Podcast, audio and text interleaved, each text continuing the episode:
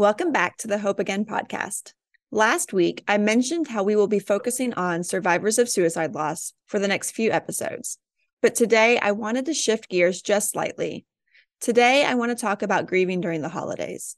And rather than waiting until we are on top of the holiday season, I wanted to explore it now while we have time to let it sink in. Over the years, I have experienced immense loss. And as it always does, the holidays come whether or not we want them to. Every year, I host a Grieving During the Holidays workshop, but that only reaches people local to me. So I wanted to do something that reaches people on a much larger scale. In preparation for this episode, I knew I wanted someone to join the conversation who has both professional and personal experience with this topic. You are in for a special treat, as we have Phil Cox joining us today, and he certainly has both experiences. Phil was born and raised in rural Northeast Arkansas and attended Arkansas State University on an ROTC scholarship. Upon receiving a degree in history, he was immediately commissioned into the Army, and after seven years and multiple assignments from Germany to Indiana, he left the military. During this time, he also gained a master's degree in management. After the military, Phil worked in contract security for five years before entering full time ministry which would last a total of over 20 years. During that time, he also earned a PhD in clinical Christian counseling. Church ministry was fulfilling, but when he discovered chaplaincy, he realized that was the best fit for him and likely his most effective place to be. Phil spent 18 years as a hospital chaplain and retired at the end of September of this year. While searching for a way to help others in their grief, he discovered the grief recovery method and has been doing groups and one on one sessions with people for over 12 years. He also teaches the Helping Children with Loss class for adults wishing to learn ways to help children deal with grief. I am so excited to have you on today. Welcome to the show. Thank you. It's good to be here for those of you guys who don't know, as a grief recovery method specialist, we have access to other grief recovery method specialists, and some of them are more active than others on social media. And Phil's name pops up periodically. And I do not know him personally, but just knowing the posts that um, he makes, I felt very compelled to reach out to him on this specific topic because I think that he is a wealth of knowledge, and you guys are going to be so um, you're in for a great treat. As a reminder, on this podcast, we often share difficult stories, but you will always leave with tips and tools to help yourself and others, and will prayerfully be filled with a sense of hope for brighter days. So, Phil, I know we just read your bio, but I'm wondering if you could introduce yourself in regards to your story of grief and recovery. Well, there's not just one. Um, my over the years, well, the biggest loss I've ever had was my mom. Uh, and um, as opposed to a lot of our grief recovery specialists, uh, a lot of them came to grief recovery training in order to initially um, help with their own loss. I went, uh, I found the grief recovery method um, looking for ways to help others with grief because uh, in my work as a chaplain, I was I was neck deep in grief on a regular basis. And I researched a lot and ran across the Grief Recovery Institute and the method and went to training. What I didn't count on was how personal it would be. Uh, and and the loss that I worked on during the training was the loss of my mother, and so that it dawned on me then the number of losses that I was carrying around, and then I realized also that I had the tools to work on those losses. And so looking back from that, I realized that that the reason I left the army was a health issue that came up. And basically that and, and to put it in a very blunt way, they didn't want me anymore. Mm-hmm. So me leaving the military was their idea and not mine. Now, the VA takes good care of me for that. But however, I, you know, I was a captain and thought I would retire after 20 years as a lieutenant colonel. Well, I lost those hopes and expectations and and all of that of what my career and identity would be. And so I was no longer going to be that. So I had to change gears and decide what to do. And then um, just all of those things that happened, losing classmates, um, moving, um, graduating from college, leaving the country, going to Germany from our small, less than 500 population town in Arkansas to a foreign country and it not hitting me till I got there. Oh my goodness, what have I done? I'm too far from home. uh, and all of those things that just change in your life, and some of them normal. Um, and then losing grandparents and others along the way. So just all the changes, a divorce, uh, and all those major things, and and you realize that they that they start to weigh down on you. So in all of those things, I recognized that there had to be a way to help others as well as myself. So that's how I came to the grief recovery method. And now I began to do Christian counseling in my church ministry uh, in order to help others because whether you're trained or not, if you're a minister, people come to you. Right. And so I began taking courses just to survive that. Uh, and then just kept taking courses till I got a degree doing that. So it just, I just sort of did it out of necessity, really. When I got to the chaplaincy, um, I sort of found my place, I think. And then recognizing the need for the grief recovery, um, found a way to not only um, apply those things, but then to invite people to come in groups and individually and seeing how effective that was in helping others. And I thought this this is what I need to do, uh, and still do. And I'm still a griever, and so that's that's the trip so far. Yeah. So really, you sought out grief recovery for other people. People were being drawn to you, coming to you, having needs that most of us aren't trained in how to really best support somebody. And so you exactly. sought out something that's evidence based. That's what I love about the grief recovery method is that it is evidence based. Um, and so you kind of just found your place. Probably God had a little bit something to do with that. I would think. I yeah. would think so. Yes. Um, and you continue to do that. And so, what I love about your story is I think you're right. And I had never put that together. Most people who seek out grief recovery are doing it because they are a griever, because they are hurting and they have tried everything else and nothing was working. And so, um, the fact that it uncovered things for you that you weren't aware of is pretty powerful because that tells us that if you aren't having symptoms of grief, so to speak, that does not mean that you aren't a griever. That just must that means that you might be unaware that your anger, depression, or anxiety is actually due to some uncovered losses. And I think I think what I did is what most people do is we just sort of drag along these losses and we think, well, I'm making it, I'm surviving it, and we don't realize how much better it could be if we had a way of dealing with that, mm-hmm. a, a, good step by step method of working through that. And then I, when I when I went to the training, I discovered there is a better way, and so I wasn't having symptoms that I recognized as that. I was just carrying all of it, and so you know I was using a lot of the myths that we learned uh, you know, just be strong and, and all of those things, and time will heal and all that. And I realized that that it wasn't really working. I was just surviving, and I was making it.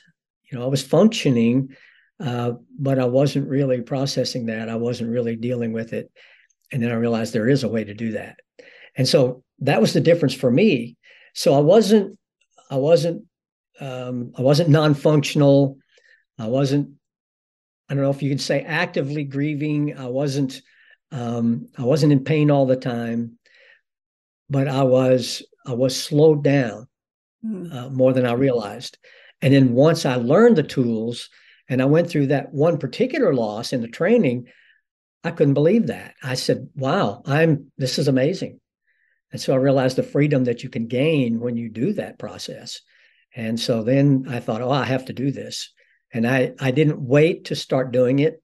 Uh, I just started almost immediately doing that. And um, as as we are taught in the training, sometimes this job will break your heart because all these people around you and they're expressing it, especially on the social media, and you want to say, I can help, I can help, I can help.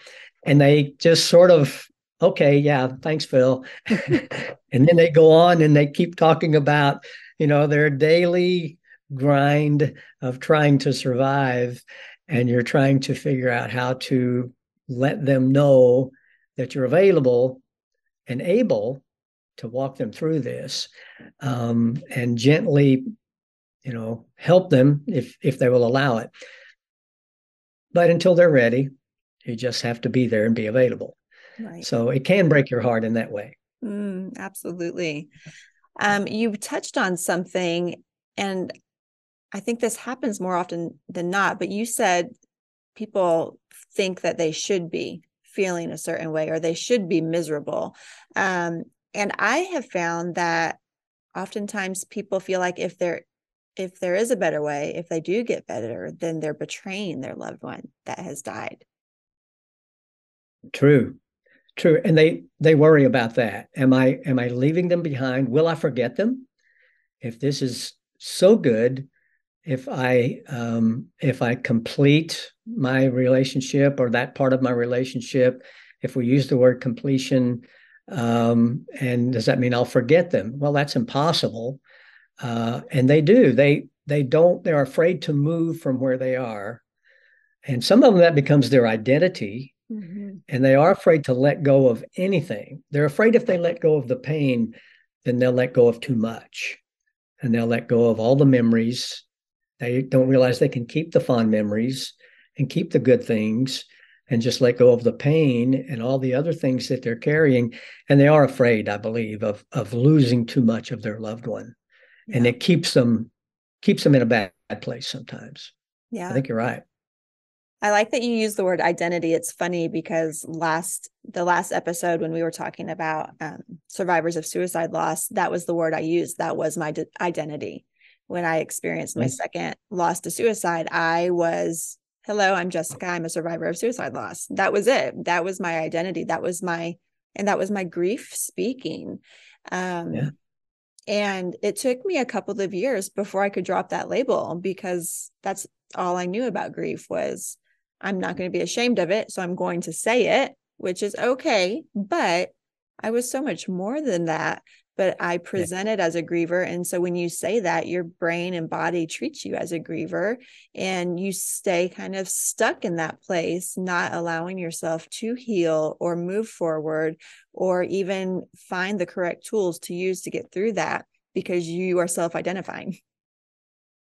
Right. And I think I have seen and heard people who sort of become the authority for others on and maybe a specific uh, type of grief, for example, suicide, um, or um, the parent of a drunk driver, uh, death of, a, of their child, um, and they are the one to go to if this happens. And they will, you know, maybe go to schools every year, or they will talk to kids about drunk driving, and they will they are the authority and I, I think if they change anything then they will lose that. It's almost a status and that they will lose that and that still doesn't have to be the case. Uh, i admire people that i have worked with who waste no time in diving right into this and saying i need help.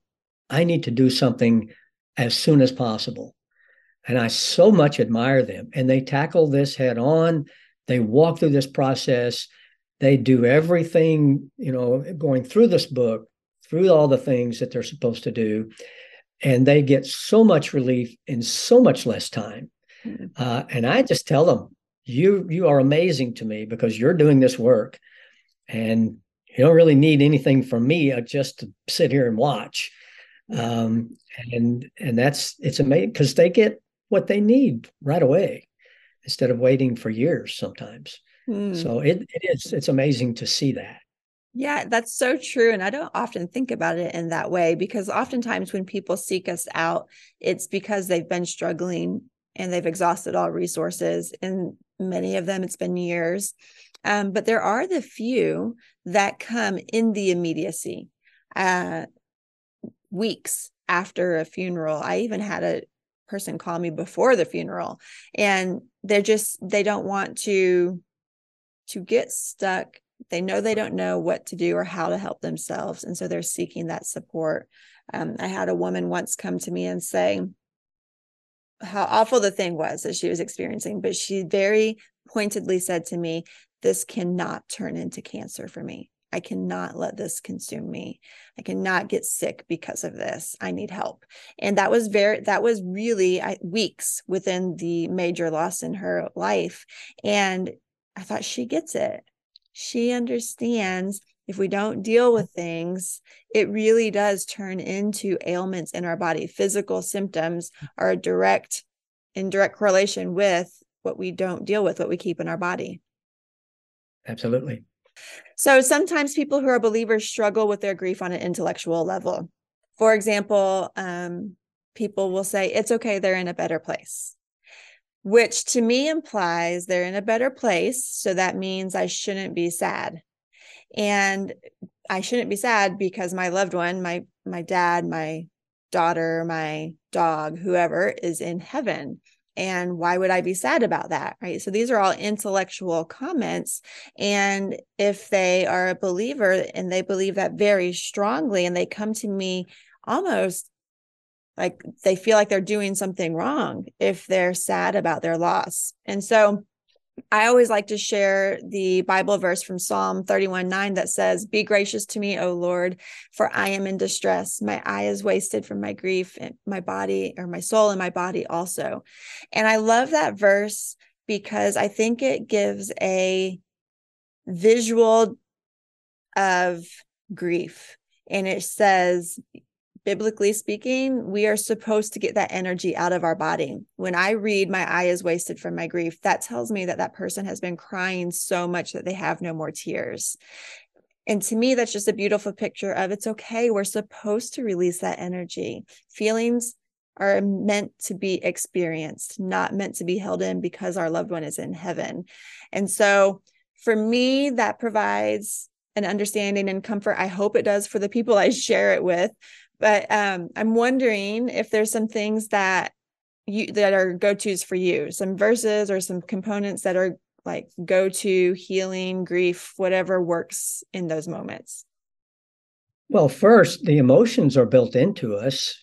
Mm-hmm. Um, you know, laughter as well as as crying, um, and we don't ask people to turn off laughter.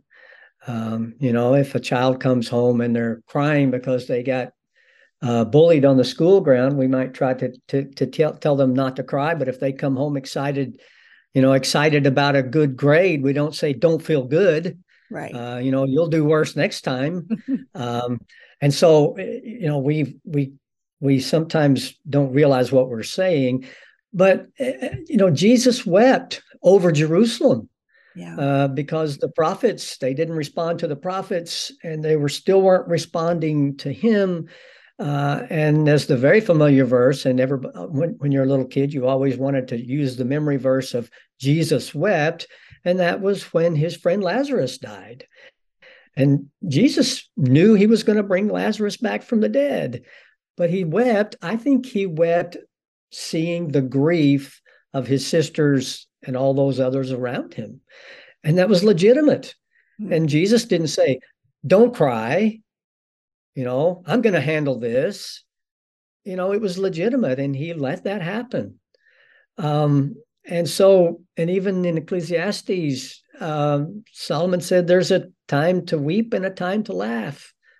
There's a there's a, an, a, a legitimate time for all of those things.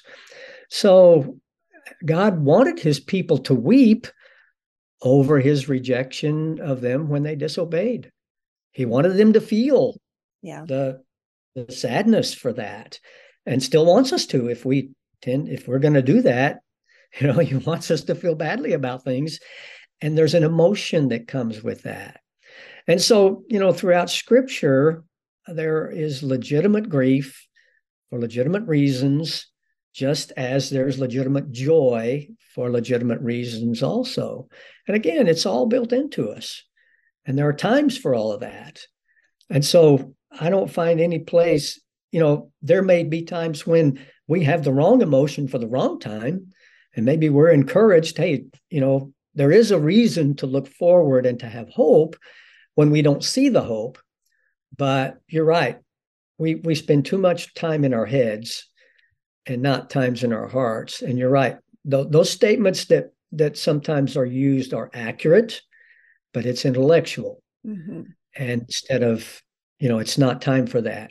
One of my best examples, if I can tell the story, sure. is um, a friend of mine who was one of my volunteer chaplains was giving us an example in a in a training class we had.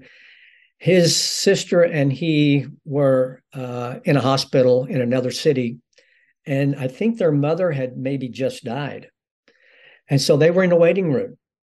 And a chaplain came in and said one of the scriptures, you know, all things work together for good for those who love God, some something of that nature. And my friend George looked at him and said, I'm aware of that. Maybe a couple of months from now, that will help. But right now, that doesn't help. Good. And here's one preacher talking to another preacher, hmm. one chaplain talking to another chaplain. And what he said after this stuck with me. He said he didn't come there to know us, he came there to quote scripture to us. Mm. And I thought, wow, talk about a training moment. Yeah. And after that, I conveyed that to all of my guys. I said, don't ever forget that statement. He didn't come there to know us or to listen or to hear us. He came there with his own agenda to quote scripture. And again, what he said was accurate, but not helpful at the time. Right. It just wasn't the time for that. And, you know, my friend knew that. He was aware of that. And later on, he would latch on to that and find hope in that. But at the moment, the emotions were there. And that's what needed to happen. Mm. So I, I, just think that's a good lesson for us. You know, scripture is not anti-emotion.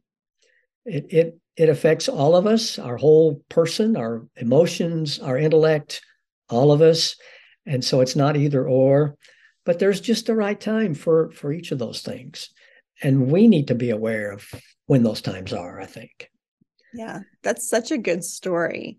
Um, and like you said, our intellect is right it is true it is does not yes. have to be mitigated like we're not saying no your head is wrong but we're saying our head and our heart are disconnected and when we try to talk our heart into our head that doesn't work. We have to feel what our heart is telling us to feel and then the intellect comes later. That and there can be peace there can be hope there can be healing in that as well but not first. First we have to feel what our body is telling us to feel. Yes. Mm. And sometimes the battle in grief is our head says, No, you're fine. Let everybody else know that you're fine. They don't want you to cry. They're uncomfortable with you. And so, too many times that wins out over your heart. And sometimes, if we can just get out of the way and let our heart speak, then maybe we'll get the help we need and and get better. Yeah. The head didn't go away. It just needs to be silent for a while. right. And and the people around us need to be silent for a while. Like yes. you said, we need to be with people that want to know us. And if they do know us already, they that want to know our experience and not try to fix it. Absolutely. Or make it better. You can't make it better. Yes. And we can coach them. Mm-hmm. They can say, I just need you to hear me. I have a sign. It was on my desk in my office, and I found it in our gift shop. And it, I realized it was pretty much my job description, and it just said, "What people need is a good listening to." And I thought, that's it. Yep. That's what people need is a good listening to, and people just need to be heard. And if we can can be our heart with ears and and quit trying to fix it and just hear them um, then we've done a whole lot for them. And it doesn't take a genius or a scholar to do that. Just sit and be with somebody. That's so and, true. Uh, yes. I have, we can help others help us. Oh my gosh, yes. I have um, a client or had a client who um, was doing well clinically was doing well and so in session you know i thought okay we're about to start the termination process. And i said you know you're you're in a good place. You, you know you've met all of your goals and she stopped me right then and there. She said no no no. Not ready to be done. I was like well that's okay. This you know that's your choice but i just want you to know clinically you're in a good place. And she said to me you are the only person that will give me an hour of undivided attention ever how tr- i mean that's the world we live in and for yes. her to say, I want to keep coming to you just so I know there is somebody who is invested, somebody that's going to listen, who's not going to pick up their phone, who's not going to want to know what I'm cooking for dinner, like who's really invested in listening to me and is completely present. And you don't have to be a therapist to do that, but no. we don't have very many people in our lives that will do that. That was pretty powerful to me.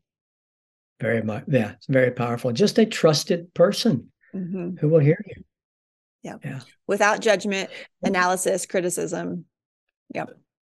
And I've had a lot of people say to me, I don't know if I have a person like that. Yeah. And that's sad. It's so sad. But I think they it's more common than not. Yeah. But like you said, we can train them. We can train people to be that for us. Um, that's true lots of people don't know how. And I think my experience has been the people that love us the most are so uncomfortable when we're in pain and they just want to fix it and make it better.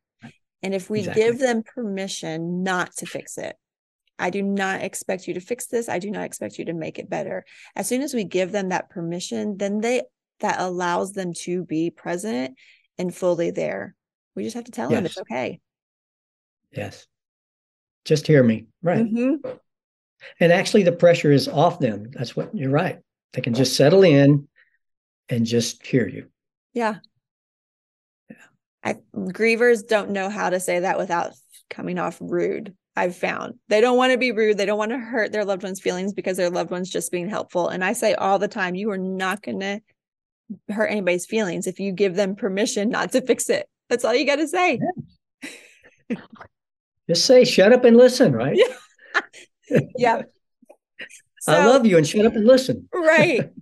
So we know the experience of grief comes in waves, right? That analogy of the waves. And I recently moved to um, the Houston area oh, I guess it's been about five years ago now, but I had never experienced hurricanes before. But I know now what storm surges are. And so I think that the holiday season, so grief comes in waves, we know that phrase, but then sometimes the holiday season feels like storm surges, where it's just the holiday season intensifies our grief experiences. Um, what do you think it is? Why do you think that happens? Well, probably um, I think holiday seasons are, are, one of the most important to us because it it it just means to us usually family gatherings, and any part of that family, especially an important part of that family, is not there. Um, it just seems to well, it, it's it's like the big deal is coming, and it either hits us in a good way or a bad way. We look something we look forward to, or something we dread and um, I know with my mom, I didn't realize it until um, till it was getting to close to the holidays when we normally would my my my brothers and sisters and I. Uh, there's five of us, and I realized I don't think we're going to be getting together because she was the glue that held everything together. Hmm she was the, the the kind of the reason we all did. It's not like there was a problem for us to do it. It's just and my dad was in no shape to gather us and he simply didn't know how anyway. He couldn't he couldn't bring himself to see us all together without her. He could hardly have a phone conversation with us. Um, and i didn't realize it until that first holiday kind of rolled around that oh wow she's not there and what are we going to do it was five years before we got together wow and it was it, even then, it was my aunt who said, We're going to be at the hometown reunion, and my three kids will be there, and I expect to see all of you. And no one was willing to tell Aunt Wanda no. so we all showed up. And that was the first time, five years later, mm-hmm. that we all got there. And and so uh, I think when that's when it starts to hit is now what? Now who am I at a gathering? And maybe we did most of our holiday gatherings at his house or her house. And am I still included? You know, that was the other side's family. And where do I fit in now? That's some of it. I remember a widow saying, now I don't know if if they were our friends or his friends. And that never occurred to me until she brought that up. I never thought of it. Uh, and that's probably very common. Um, and so I think maybe that's just just all of those thoughts keep coming at you um, as it gets closer, and you start trying to figure out what do I do, and and you don't know, you don't have those answers. Yeah. And then people don't know what to do with you. They don't know mm-hmm. what to say. Should we invite them? Should we not? How are we going to do this? And maybe it was at your house that they always gathered should we change that? Should we leave it the same? You know, is there going to be pressure there? And all these questions that are asked. And sometimes people are afraid to address it, depending on the situation. Right. So it's it's all this confusion, all this, all this um, this energy that's going on, and nobody knows how to address it.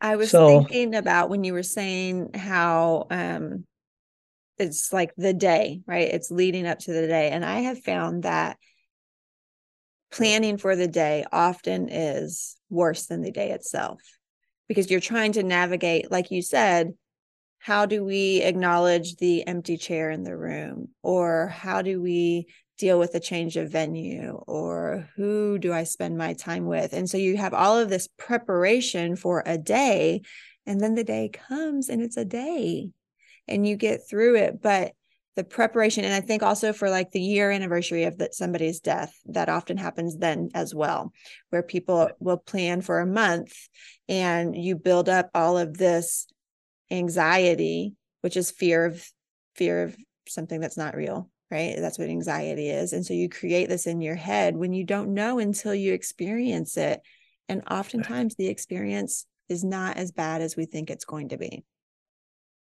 Right. Most of what I worry about never happens. Yeah. yeah. But you're right. The anticipation is there and we tend to build it up. So it's huge in our minds. And you're right. It's just a day and then it's over. Mm-hmm. In fact, it's it's that way in a good way. I mean, you know, we always, even when we were kids, we this huge thing, and we opened our presents, and then that's it. It's it's done. It's over with. And I remember kind of a letdown after that.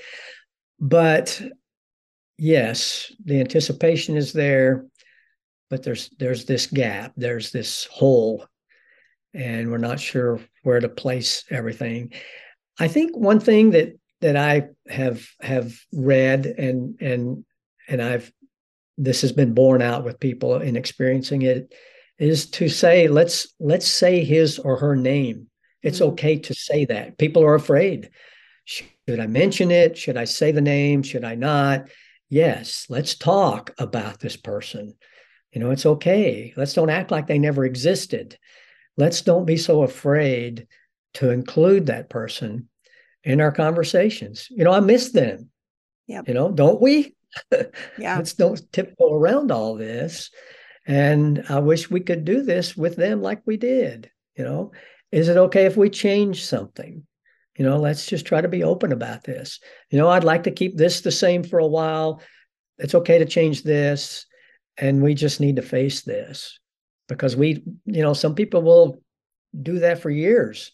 Mm. Well, I don't know if it's okay to do this or not. And I think we just need to to to give permission to talk about it and decide what we want to continue with or change and it be okay. Yeah. Um, it's it's not easy. There's no easy way to do it. We just need to to recognize that it's hard.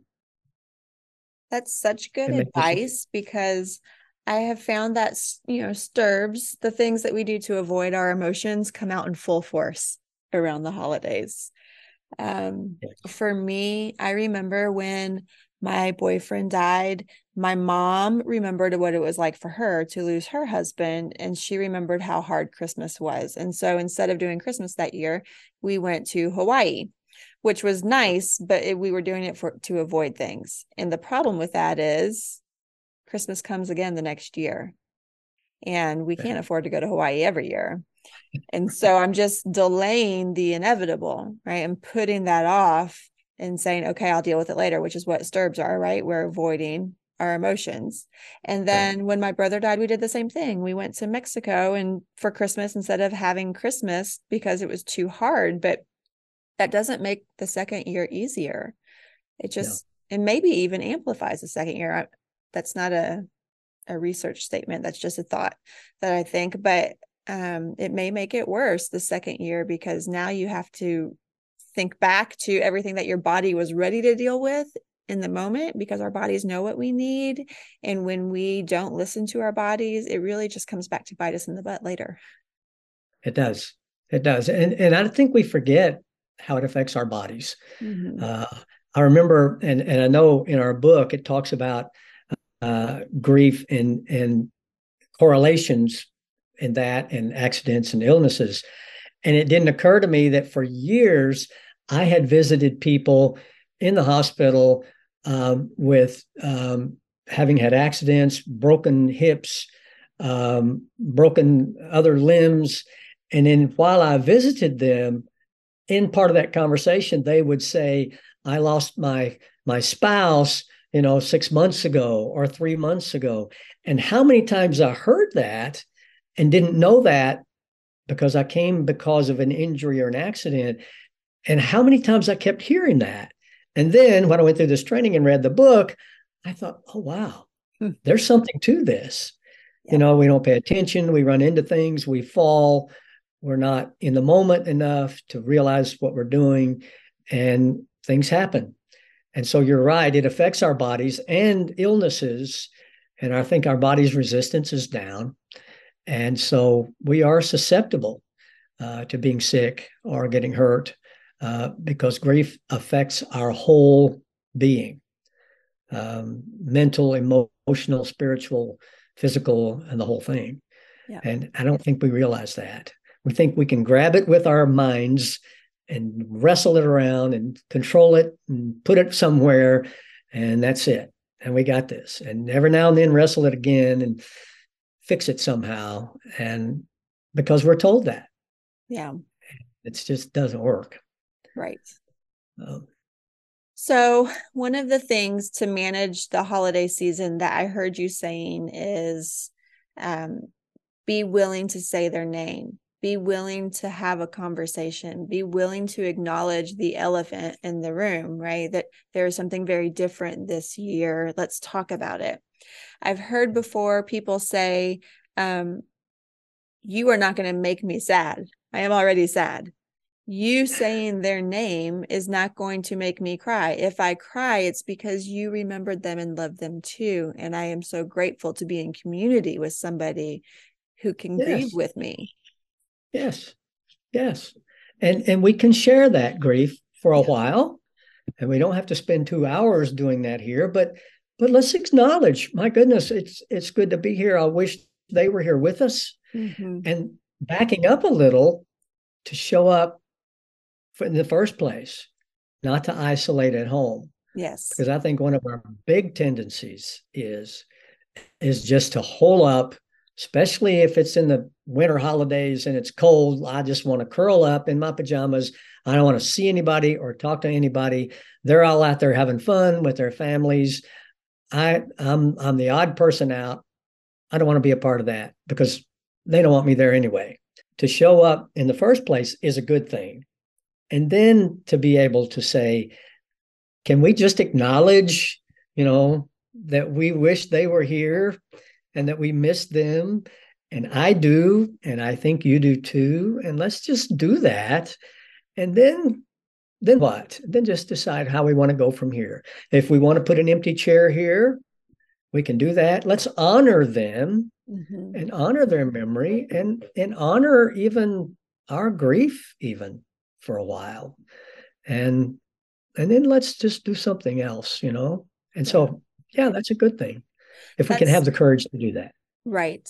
And so this is good for any time, any time of the year. If you are going out um, to celebrate somebody's wedding, like any time of the year. But I think these are specifically good tips for the holidays, for Thanksgiving, for Christmas, for like Phil said, even New Year's, because these are traditionally times where we are quote unquote supposed to be with other people. Like we have gatherings, and this is like the time to be in community. And so we know that healing takes place in community. We are designed sure. biologically to be in connection with other people. That's why babies cry, sometimes because they need to eat, but most of the time it's because they need comfort from another human being. That doesn't go right. away when we are grown. We still need that. And yes. so going to those things, even when it's hard, you're likely going to have healing occur in those moments, especially like you said, Phil, if you're willing to be honest and say, let's just do this, let's go there, acknowledge it. And we don't have to wallow in it all night long, but just, yep, I'm sad right now. Or if you are the loved one helping, let's I, I miss him too, or I miss her too, or I can't imagine what this first Christmas without your child is like, whatever it yeah. is, being honest about it because we all have the feelings even if it's not our loss, we're feeling that there is a missing piece. And so let's just yeah. be honest about it. That's so good. Yes. yes. Okay. So then what else? What are some other tips for managing the holiday season that you can think of? I think maybe being aware of of our consumption of of maybe alcohol, those mm. kind of mm. things. Um, and and if we're going to be out, especially in in people, if with and and maybe it we're we're trying to socialize and again, maybe trying to act like we're okay. Maybe part of doing that is over partaking uh, of things, and it could be overeating, or it could be anything else. And to help us, to help us convey the attitude that we're fine, that we're mm-hmm. okay, yeah. and so we could overindulge in those things and carry that too far, and it become a a short term energy relieving behavior, not only to distract us for a while but also to to do what we call an Academy Award recovery, and to and and people will love it. They'll say, "Oh wow, he's doing so well. She's doing yeah. so well." Um, but all we're doing is playing a game. Yep. And we may be fooling somebody for a while, and then when we leave there, we're not only stuffed or or no shape to drive, or and then we go home and we're miserable and alone and sad again.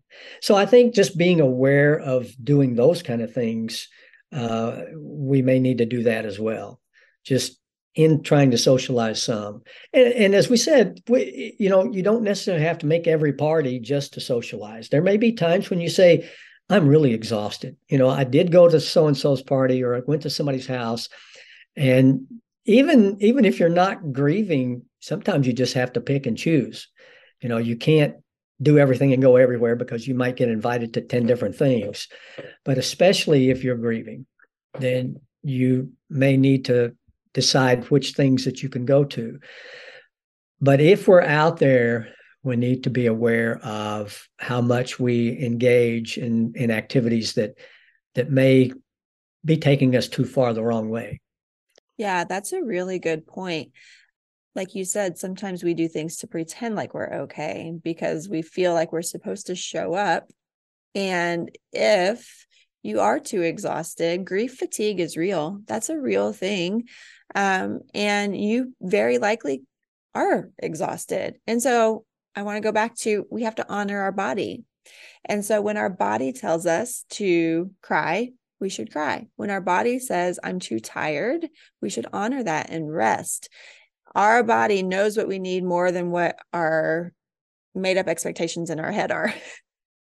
and then also, I love that you said, just be mindful. If if you're showing up because you feel like you're supposed to and you're not really in a place to do so, you likely will overindulge or you will do some things to try to continue up that Academy Award winning behavior where you're pretending like you're okay when you're not.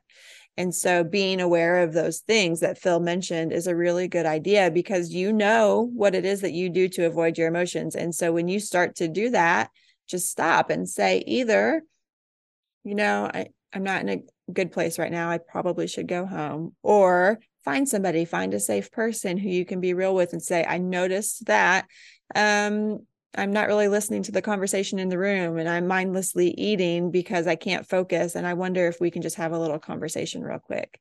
Doing those yeah. little things to acknowledge those moments don't make you weak.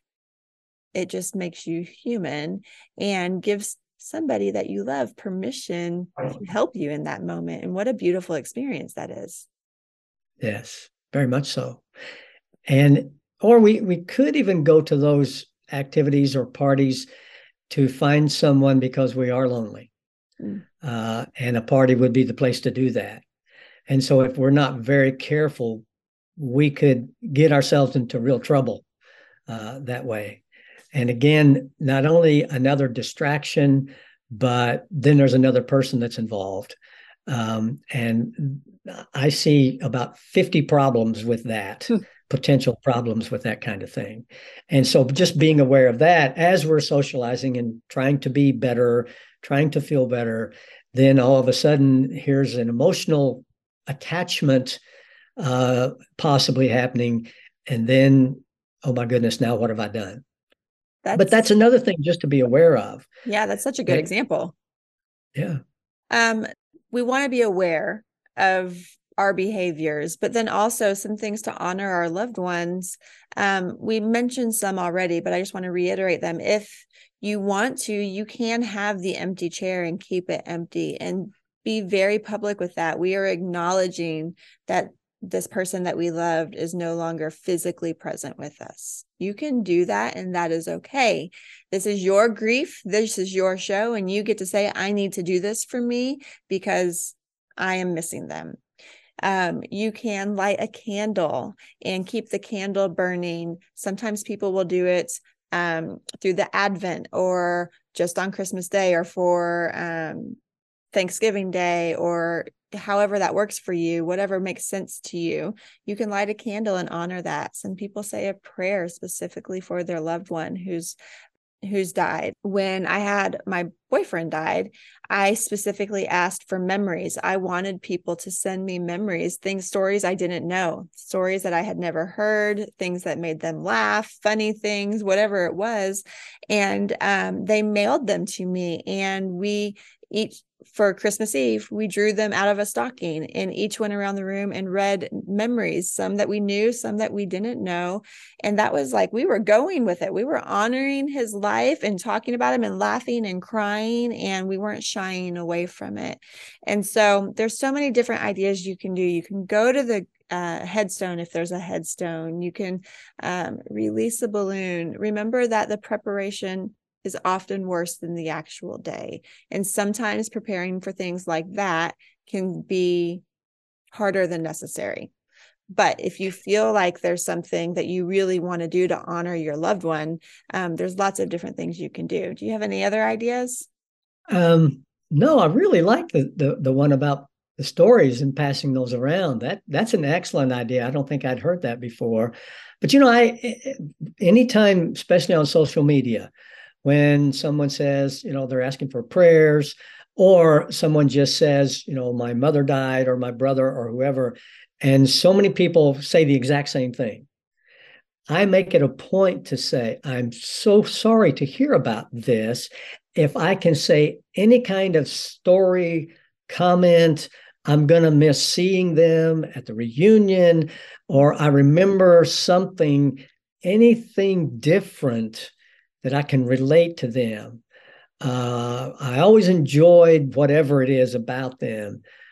I always want to make sure I make that comment, something that relates to them personally. But I always want to say, okay, what can I relate to them about this person that I remember? Uh, but that's always helpful. And like you say, the stories that people wrote that you maybe hadn't heard or didn't know about uh, is very helpful. And you were talking about visiting graves and so forth. I've had people ask me, is it wrong for me to do whatever, visit the grave, uh, light the candle, have the, you know, they want to know, am I crazy? Is should I not be doing this? And I said, well, there's no right or wrong about that. That's up to you. You know, nobody can tell you what to do or what not to do. And so, yes, any of those things is helpful to someone just do it. Yeah. you know again as long as it's safe and not unhealthy just just do those things. It's very individual. We talk about all the relationship is you every relationship is unique. It's very individual. What works for the individual and for the loved ones and family and friends are always good uh, to honor that person and remember them. You know we want those memories to go on. Um, it's very important to us. We don't want to lose those things. Right that's really good advice. I w- and I really love how you said how you can respond to somebody a little bit slightly differently. And by saying, I'm so sorry you're experiencing this right now. I remember when, right? Because yeah. again, we're not going to make anybody sad. They're already sad. We, we don't make people right. feel anything. Our feelings are our right. own. But when we share those intimate little stories, that gives that person permission to feel their feelings with you. And you are now a safe person. And oh my goodness thank you so much for sharing that with me. I'd never heard that before. Or oh my gosh that story makes me belly laugh every time or whatever it is. Um, and you're not trying to fix anything in that moment. Right. Right. I love that. I recently uh, recently went to the visitation of a gentleman who was 94 and had been one of my volunteer chaplains. And his his his children were there and I had started receiving um, accidental phone calls from him sometimes at 2 a.m. Hmm. And I mentioned that at the visitation. I said, you know, I've lately been getting some of these weird calls, and every one of them said, we all did. and and and we laughed about that and we talked about how much we appreciated each other. But they they enjoyed hearing those things. Um, and some people would be sad and maybe even even angry about that, but I knew they wouldn't be, and they weren't. They said, "Oh yeah, I don't know how many people got those calls. We all got them too." Um, so just knowing who you're talking to, and it's okay to, to to bring those things up. And it was a very enjoyable time honoring him and his memory and his long life. That's a really good example. So, we know that grief is the normal natural reaction to loss we know that it is a universal experience. We know that grief in itself is not a clinical diagnosis. So we know these things. Um, but how do you know when it's become more or when it's time to seek help? You mentioned earlier that like you you admire the people that immediately come and I don't know that they necessarily are showing clinical symptoms that they need to get help, but they just know to prevent this from becoming ugly or be being more than I can bear or whatever, I'm going to get help. So that's one thing. But how do you know when it's time to seek clinical help? I think one obvious um, time is if you are thinking of hurting yourself, mm-hmm. if you're thinking of, if you're feeling suicidal or homicidal, uh, and if that is is something that's on your mind quite a bit, then it's time to to seek help immediately if you seem to be stuck to a point for a long period of time when you just cannot function um, and you need to contact someone who can at least give you some kind of advice uh, to help you get at least out of that particular spot you're in um, and I think I think it's time for that as well. Um, you know, for example, if you just can't seem to get out of bed at all mm-hmm. for a long period of time, uh, then maybe it's time to to talk to someone professionally. You know, obviously, if we're if we're working and we're expected to be someplace at a certain time, uh, and you know we're faced with losing our job if we don't, and we do have to work, then then maybe there's a you know there's a time when we have to say, okay, I'm either going to lose my job or get help. Okay, then it's time to make that decision. Those are some of the things some of the things that I can think of. I think those are really good. And so grief is normal and natural reaction, but that doesn't mean you can't seek help if you're experiencing normal loss and i talk sure. about that often on here is you can go to the grief recovery institute and you can search locally and find somebody locally but i want to be very clear that if you feel like you are having some mental health problems on top of your normal loss right. you can search that too so you can find therapists who are trained in grief. You can search that on the grief recovery website. You can find people like Phil who have um, Christian clinical counseling degrees. You can find people like me who are on there who have the um, designation of being a therapist. And so you don't have to forego grief recovery in lieu uh, so that you can have mental health support. You can have both together. You don't necessarily not everybody necessarily needs that but if you feel like you need that but you also want somebody who is well trained in grief that's one way that you can find that professional help. Um, just just a little nugget about um, counselor education that was not grief was not a required course. And so we got like i don't know a three hour class one day on grief and loss and death and dying all combined. And so, unless you are going to somebody um, in a professional capacity who says that they have training in grief, they probably don't have much training in grief. That doesn't mean they can't be effective, but just know that if that's what you're seeking help for, um, you can put in those keywords to find help for both pieces. Good point and i think so if if like phil said if you're having suicidal thoughts if you can't get out of bed if you're not being able to get to work if um, you're feeling so overwhelmed with the holidays that you are not being able to be present with your children um, if you are not if you're sleeping too much or too little or you're not able to eat because your your stomach is so in knots that you're not able to get food down those are some really good signs that maybe it's time to call somebody um, because the holidays will come and go but if you don't get the help that you need through these moments, those could be perpetuated past the holiday season. So it, it, might not just be because it's the holiday time. And so just know that if you're noticing those things, or if you have the thought, I might need to get help, probably need to get help. right. As soon as that thought pops into your head, it doesn't hurt to call somebody and you could go and most people are going to be honest with you and say you don't really have anything clinically going on with you nobody's going to uh, have you keep going if you don't need to. Um, like I'm always honest, like the story I shared earlier, I'll tell you if you're clinically good. And then you get to decide what you're going to do from there. I know Phil would do the same. And so if you have the thought, call, find somebody to call. Um, Phil's contact information through the grief recovery website is in the podcast description. You guys all know how to get a hold of me. Um, but a quick Google search really will help you find somebody locally if you need it. Okay. So, thank you, Phil, for sharing your wisdom and expertise with us. Is there anything else that you would like to leave our listeners with that we might have left out? Oh, let's see. Well, your you know your life is more than your pain, mm. and um, just know that um, grief is normal and natural, as we've already said, and it's it's the natural thing that happens when we have the end of a familiar pattern of behavior. And there's help out there.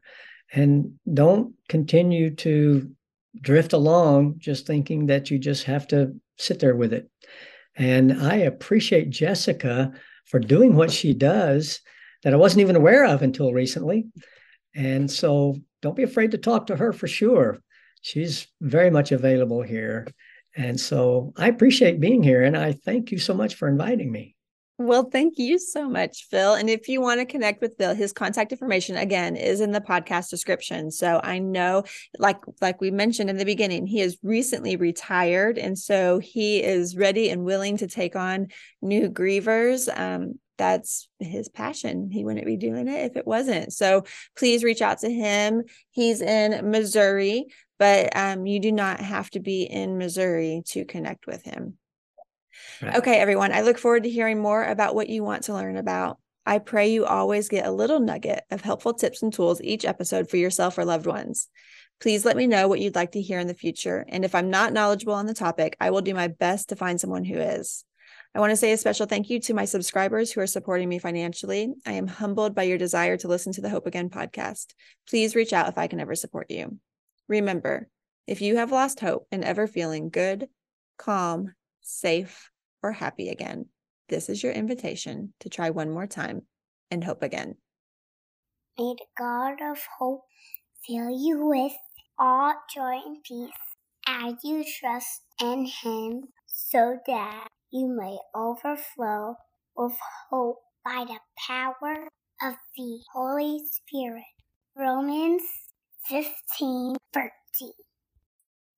Thank you for listening to the Hope Again podcast, where the light at the end of the tunnel gets brighter each day.